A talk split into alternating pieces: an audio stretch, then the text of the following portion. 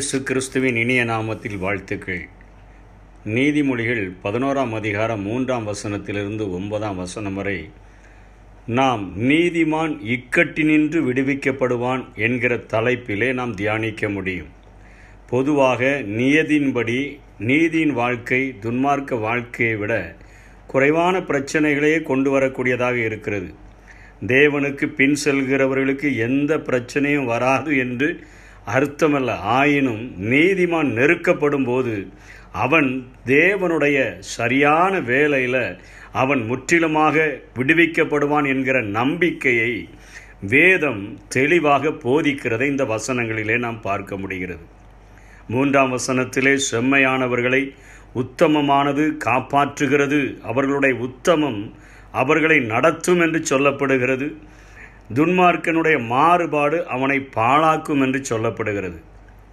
வசனம் நாளிலே நீதி மரணத்துக்கு தப்புவிக்கும் என்று சொல்லப்படுகிறது. கோபாக்கினை நாளிலே அல்லது நியாய தீர்ப்பின் நாளிலே நீதி மரணத்திற்கு தப்பு வைக்கிறது. ஆனால் ஐஸ்வர்யம் ஒன்றுக்கும் உதவாது என்று சொல்கிறது நீதியானது மனிதனுடைய வாழ்க்கையை செம்மைப்படுத்தும். துன்மார்க்கனோ தன்னுடைய வழிகளிலே விழுந்து போவான் என்று சொல்லப்படுகிறது. வசனம் எட்டில் நீதிமான் இக்கட்டி நின்று விடுவிக்கப்படுவான் துன்மார்க்கன் மறிக்கும் பொழுது. அவனுடைய நம்பிக்கை அழியும். அவனுடைய எதிர்பார்ப்பு அபேட்சை கெட்டு போகும் என்று இங்கே வசனம் குறிப்பிடுகிறதை பார்க்கிறோம். வசனம் எட்டையும் ஒன்பதையும் கொஞ்சம் ஆழமாக பார்த்தோம் என்று சொன்னால் நீதிமான் இக்கட்டி நின்று விடுவிக்கப்படுவான். அவன் இருந்த இடத்திலே துன்மார்க்கன் வருவான். மாயக்காரன் தனக்கு அடுத்தவனை வாயினால் கெடுக்கிறான். நீதிமானோ அறிவினால் அதாவது ஆண்டவரை அறிகிற அறிவினால் அவன் தப்புகிறான். பரிசுத்தரின் அறிவே அறிவு. ஆண்டவரை அறிகிற அறிவினால் அவன் தப்பிக்கொள்ளுகிறான் என்று சொல்லி இங்கே சாலமு ஞானி குறிப்பிடுகிறதை பார்க்கிறோம். நீதிமான் இக்கட்டி நின்று விடுவிக்கப்படுவான். அவன் நெருக்கப்படுகிற எல்லா பிரச்சனைகளின் என்றும் அவனுக்கு பிரச்சனைகள் வருகிறது. ஆனால் அவன் விடுவிக்கப்படுவான். அவன் இருந்த இடத்திலே துன்மார்க்கன் வருவான். அர்த்தம் என்ன? ஆங்கில வேதாகமத்தில் மிகவும் தெளிவாக எழுதியிருக்கிறது இந்த righteous person is rescued from trouble and it falls on the wicked instead என்று சொல். அதாவது எந்த பிரச்சனைகளில் இக்கட்டுகளிலிருந்து நீதிமான் விடுவிக்கப்படுகிறானோ அந்த பிரச்சனையானது துன்மார்க்கன் மேலே வந்து விடுகிறது என்பதை இந்த வசனங்கள் குறிப்பிடுகிறதை நாம் பார்க்கிறோம்.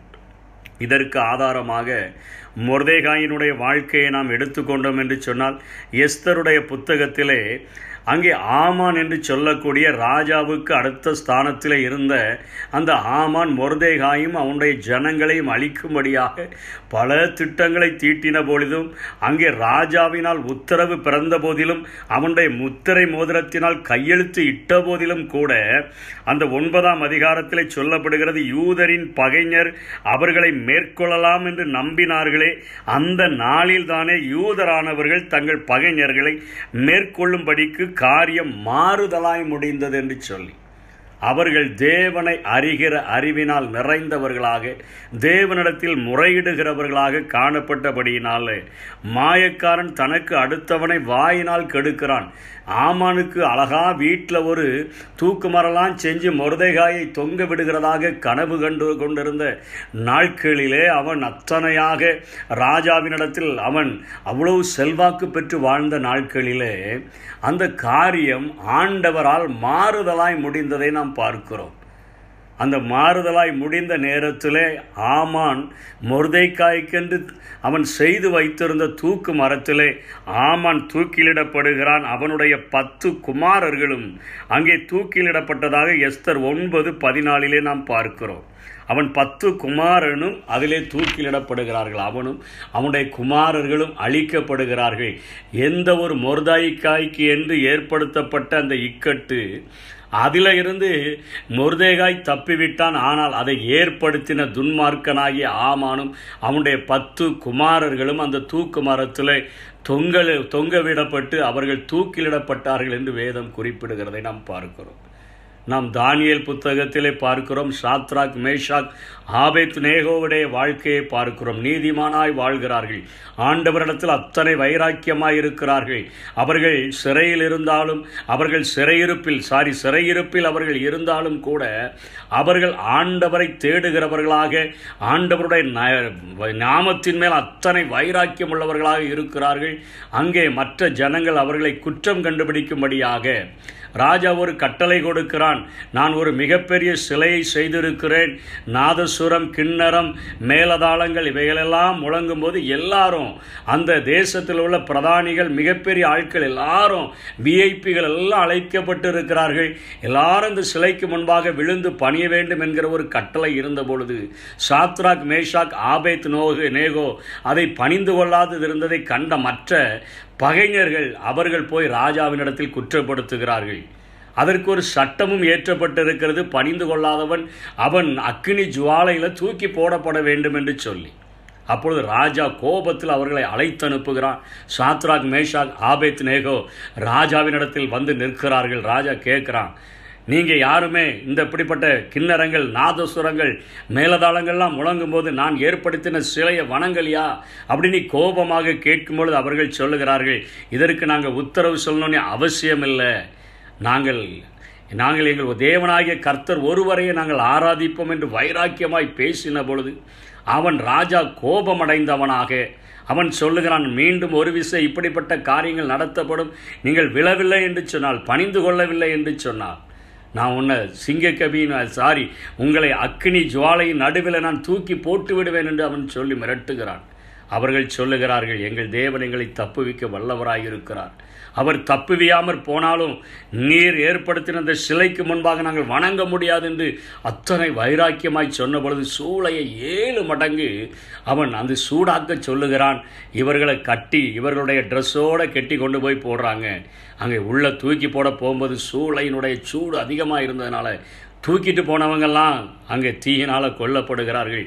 உள்ளே விழுந்த மூன்று பேரும் நான்காவது ஒரு தேவ புத்திரராக என் ஆண்டவர் அவர்கள் மத்தியிலே உலாவினபடியினாலே கட்டவிழ்க்கப்பட்டவர்களாக உலாவுகிறதை அங்கே வேதத்திலே பார்க்கிறோம். நீதிமான் இக்கட்டி நின்று அவன் விடுதலை செய்யப்படுகிற ராஜா அவர்களை வெளியே கொண்டு வரச் சொல்லிட்டு அவன் அவன் நாடு முழுவதிலும் ஒரு நிருபத்தை எழுதுகிறான் இவர்கள் ஆராதிக்கிற தெய்வமே உண்மையான தெய்வம். அவர் ஒருவரே பூமியில் உள்ள எல்லா தேவர்களுக்கும் அவர் பெரியவர் என்கிற ஒரு மகா பெரிய அறிக்கையை அங்கே நேபுகாத்து நேச்சார் இடுகிறதை நாம் பார்க்கிறோம். அதே போல தான் தானியலுடைய வாழ்க்கையில் தானியல் ராஜாவுக்கு அடுத்த பிரதானியாக நூற்றி இருபது பேர்கள் தேசாதிபதிகளாக ஆளுகை செய்கிறார்கள். அவர்களை கண்காணிப்பதற்கு மூன்று ஒரு பிரதானிகளை அவன் ஏற்படுத்துகிறான். அந்த மூன்று பிரதானிகளிலும் பிரதானமானவனாக முதன்மையானவனாக அங்கே தானியலை ராஜா ஏற்படுத்தி வைத்திருக்கிறான். அதன் பொறாமை அவன் மேலே கொண்டு அவனை எப்படியாவது அழிக்கணும்னு நினச்சி அவர்கள் சொல்லுகிறார்கள் முப்பது நாள் அளவும் வெந்து வேறு எந்த தெய்வத்தையும் எந்த மனுஷனிடத்திலும் விண்ணப்பம் செய்யாமல் ராஜாவை உண்மை மட்டும்தான். அவர்கள் எல்லாரும் சேவிக்கணும். தான் நேட் நாட்டில் உள்ள எல்லாரும் உண்மை தான் தொழுது கொள்ளணும் அப்படின்னு சொல்லி இல்லைன்னு சொன்னால் சிங்க கபில போடணும்னு சொல்லி ராஜாவை வற்புறுத்தி ஒரு சட்டத்தை ஏற்ற வைத்த பொழுது தானியலுக்காக ஏற்றப்பட்ட அந்த சத்தம் இக்கட்டு. அப்பொழுது தானியல் அழகாக மூன்று வேளையும் அவன் தன்னுடைய பலகணிகளை திறந்து எருசலேமே நோக்கி முன் செய்து வந்தபடியே அவன் ஜெபித்து கொண்டே இருந்தான். ராஜாவே கூட்டிட்டு வந்துட்டாங்க. ராஜாவே பாருங்க இவன் எப்படி செய்து கொண்டு இருக்கிறான் உம்முடைய சட்டத்தை மீறிவிட்டால் ராஜாவுக்கு மிகவும் கஷ்டமாக இருக்குது. சூரியன் அஸ்தமிக்கிற வரையில் எப்படியாவது தானியலை விடுதலையாக்கிடணும்னு நினைக்கிற அவனிடத்துல ஒரு குற்றத்தையும் கண்டுபிடிக்க முடியல. அவர்களாலையும் கண்டுபிடிக்க முடியல. அவன் தொழுகையை மட்டும்தான் வச்சு அவனை குற்றப்படுத்தும்படியாக நிறுத்தி இருக்கிறார்கள். அவர்கள் வற்புறுத்துகிறார்கள் ராஜாவை. ராஜாவே நீர் சொன்ன வார்த்தையின்படி மேதியருக்கும் பெருசியர்களுக்கும் மாறாத ஒரு கட்டளை அல்லவா? நீர் கட்டளையிட்டதை எப்படி நீரே மீறலான்னு சொல்லி அவர்கள் நெருக்கின பொழுது அவனை தானியலை கையும் காலம் கட்டி அவரை சிங்ககவில போடுகிறதற்கு ஒப்பு கொடுத்து சொல்கிறாரு உன் தேவனாய கர்த்தர் உன்னை தப்பு வைப்பார் மனசு இல்லாமல் தூக்கி உள்ளே போடுறார்.